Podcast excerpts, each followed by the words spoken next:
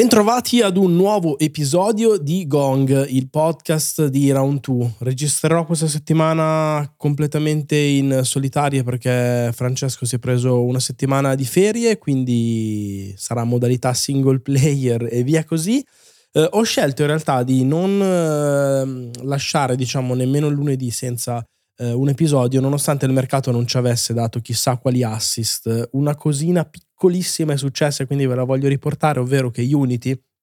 sempre nell'occhio del ciclone per eh, quel casino legato al cambio di politica di cui vi avevo raccontato nei giorni scorsi, ha parzialmente fatto marcia indietro sulla base appunto dell'insurrezione popolare che è venuta eh, a crearsi sia lato stampa che eh, ovviamente lato poi utenti e eh, clienti direttamente loro degli sviluppatori hanno detto che nei prossimi giorni faranno sapere in che maniera interverranno anche in maniera concreta su queste politiche ventilate per il primo di gennaio eh, si preannuncia appunto un'inversione a U importante speriamo totale o quasi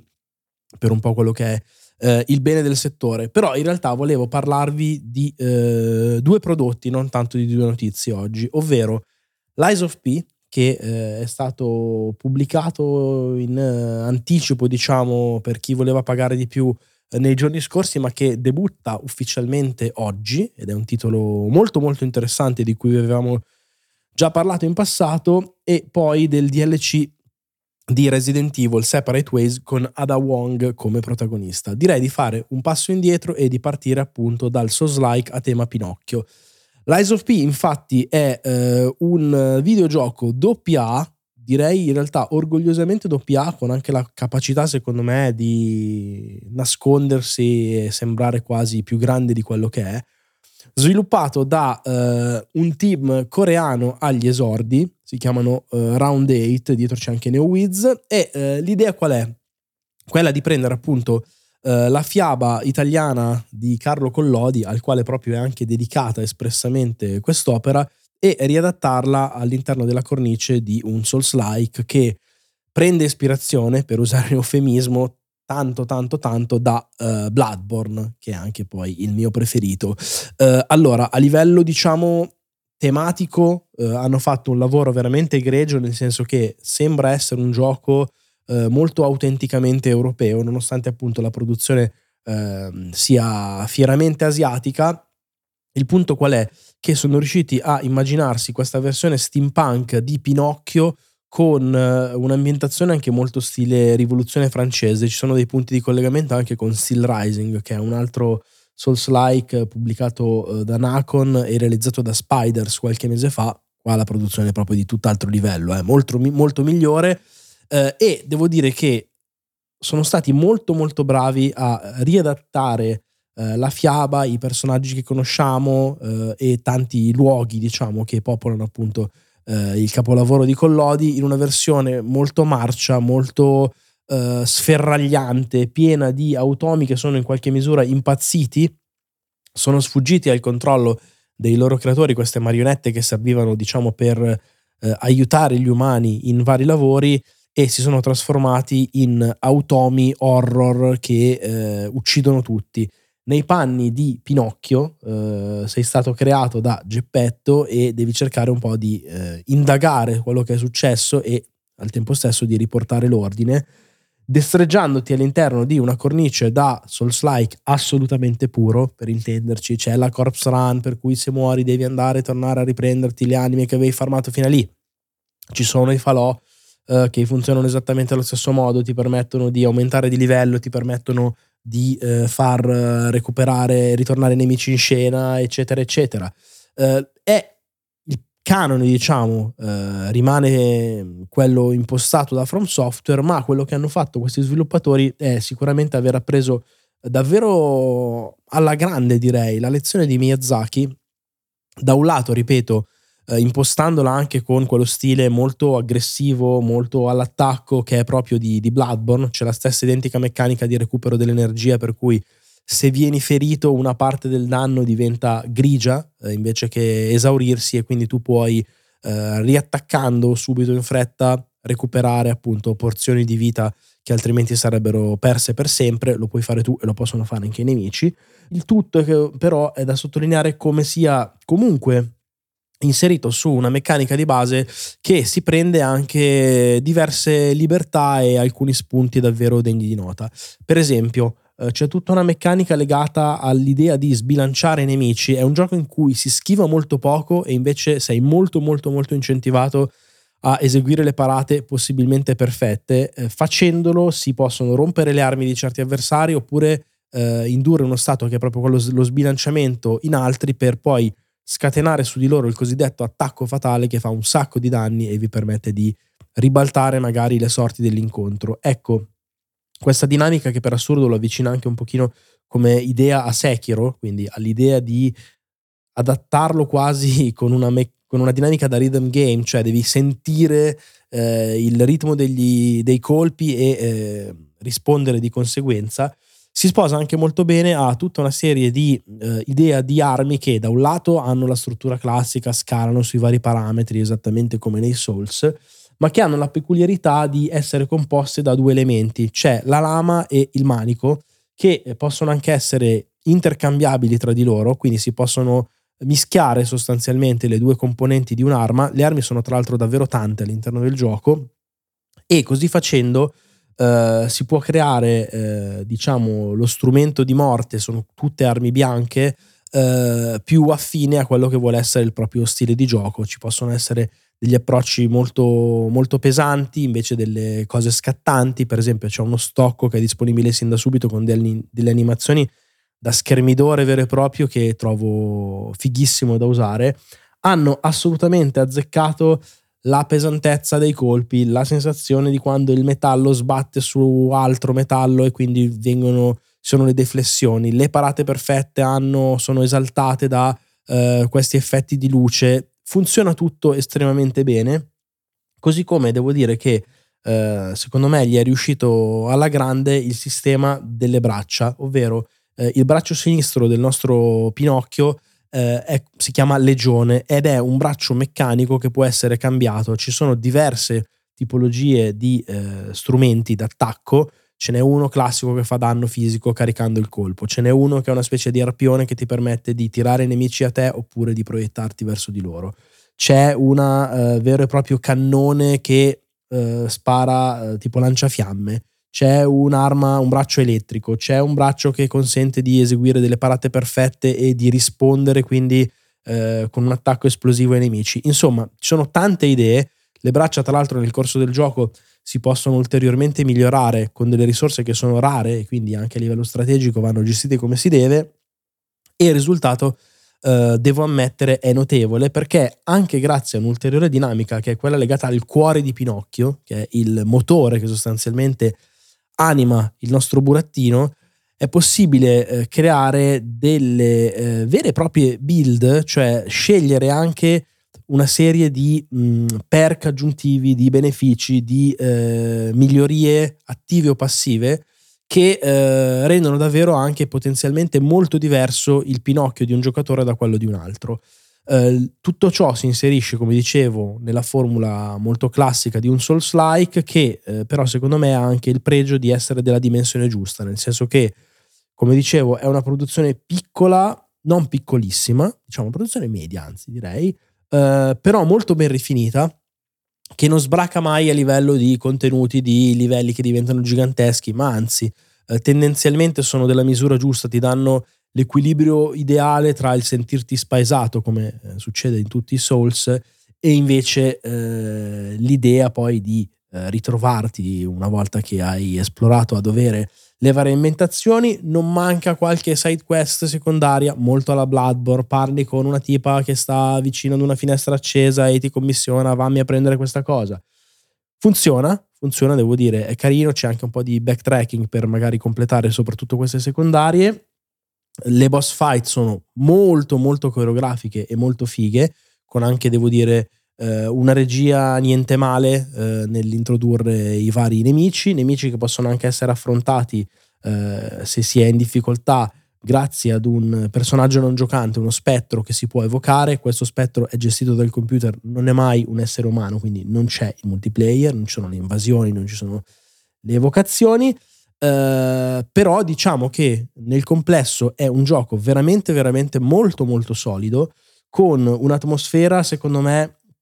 davvero accattivante con anche un racconto un po' più eh, esplicito di quello dei Souls che eh, introduce anche qualche sfumatura morale eh, un po' troppe poche volte per i miei gusti, però ogni tanto c'è anche questa idea di bivi narrativi in cui puoi scegliere se sostanzialmente comportarti da bambino o da marionetta, andando poi a influenzare i finali che dovrebbero essere tre. Io il gioco non l'ho ancora finito, ci ho giocato una quindicina di ore su 30, quindi diciamo che sono più o meno a metà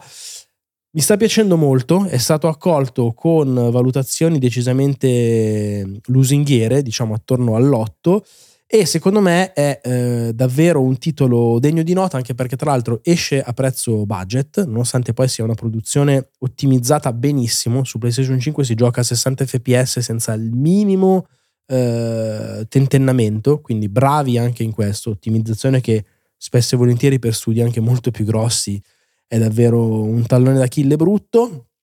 E bene bravi bis, nel senso che, ripeto, non vogliono essere delle. non vuole essere questa una recensione, ma delle impressioni preliminari comunque eh, legate a un monte ore comunque consistente. Secondo me hanno fatto un lavoro davvero, davvero egregio, soprattutto se si considera che comunque è un debutto. Insieme ad Atomic Heart lo metto sicuramente tra eh, le sorprese più piacevoli di un 2023 comunque già ricchissimo di suo, io ve lo consiglio, sta su PC, PlayStation e eh, su Xbox anche addirittura all'interno del Game Pass, grandissimo colpo di Microsoft, se siete abbonati al Game Pass siete sostanzialmente secondo me obbligati a uh, provarvelo perché secondo me vi regalerà delle soddisfazioni. È un gioco anche sì difficile, però secondo me eh, non impossibile. Eh, quindi in bocca al lupo e divertitevi con questo Pinocchio Souls-like eh, capace veramente di lasciare il segno. Nella seconda parte di Gong vi voglio invece parlare di Resident Evil 4 Separate Ways, così si chiama il DLC con protagonista Ada Wong in arrivo a sorpresa eh, il 21, quindi giovedì, eh, è un gioco che, cioè una, un'aggiunta che non mi aspettavo potesse essere così dietro l'angolo, lo abbiamo scoperto eh, durante lo State of Play di cui vi ho parlato sul finire di settimana scorsa e Capcom ci ha dato modo di visionare dietro le quinte una decina di minuti eh, di gameplay. Eh, posso raccontarvi quello che ho visto, che è sostanzialmente una versione extra per fan, direi, accaniti del mondo di Resident Evil. Qual è il punto di partenza e anche un po' di arrivo di questo, di questo contenuto che costa 9,99, indicazione del fatto che secondo me sarà in realtà uh, un DLC anche non troppo corposo dal punto di vista della durata. Nei panni di Ada Wong, sexissima protagonista del, della serie, qui veramente fasciata in un vestitino rosso abbastanza conturbante. Eh, ci si trova con Wesker che ci segue in contatto radio sostanzialmente a ripercorrere eh, le tracce di Leones Kennedy da una prospettiva diversa. Lei arriva sempre eh, prima, dopo, entrando nei livelli da appunto un punto di partenza differente e uscendo da un altro. Questo cosa significa? Che ovviamente è un escamotage eh, molto furbo da parte di Capcom per riproporre un grande riciclo di asset, perché tutto quello che ho visto io in realtà erano veramente eh, livelli, arene, passaggi già visti nel gioco originale, che ricordiamo eh, ha debuttato con successo quest'anno. E il punto qual è? Grande attenzione da un lato al fanservice, perché Ada Wong è un personaggio che eh, ha sempre suscitato la fantasia dei fan e che qui diventa giocabile, giocabile anche al di fuori della modalità mercenari e quindi hai la possibilità di utilizzare eh, questa scattante boh, agente segreto che combatte come una pazza con dei tacchi a spillo e il bazooka per intenderci. Eh, e soprattutto un rampino che è fondamentale per raggiungere una mobilità che le permette sia di avvicinarsi ai nemici per colpirli in corpo a corpo, sia soprattutto di interagire con gli scenari in una maniera molto molto molto diversa da quella che fa uh, Leon Ho visto addirittura una boss fight contro il gigante che citava in maniera proprio esplicita Attack on Titan, per intenderci con lei che le svolazzava sulla schiena per colpirlo e uccidere la Plagas che eh, così stava all'interno del corpo del mostro facendo tutti i numeri come se si fosse eh, all'interno dell'anime. Eh, che altro dire? C'è, ripeto, questa grossa componente appunto di fanservice legata all'idea di vedere situazioni che conosci da un punto di vista diverso, tra l'altro chicchina. Eh, avete presente l'intro di Resident Evil 4 in cui eh, il povero Leon si trova assediato dai Ganados impazziti, ebbene eh, la campana che arriva, che suona e che quieta queste creature da incubo per eh, chiamarli a raccolta si scopre che è stata, chiamata, è stata suonata proprio da Ada Wong per eh, sostanzialmente cercare di dare una mano a Leon, si vede quindi da una prospettiva diversa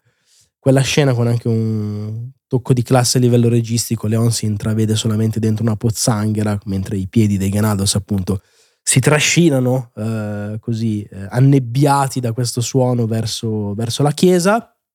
L'altra grande direi differenza sta nei ritmi, nel senso che eh, per quello che ho avuto modo di vedere è un gioco molto votato all'azione, è un contenuto che ha anche magari qualche passaggio stealth, però l'idea è quella di eh, rendere eh, Ada una macchina da guerra con un inventario anche molto limitato, tra l'altro tutte le cose che ti porti dietro ce le ha direttamente addosso, quindi le vedi che sono equipaggiate eh, direttamente sul personaggio e le ho visto fare delle cose incredibili, rimbalzare in giro con una mobilità senza precedenti, prendere a calci eh, preti vari ed eventuali, sparare colpi di mitra senza troppi patemi a livello di, di proiettili,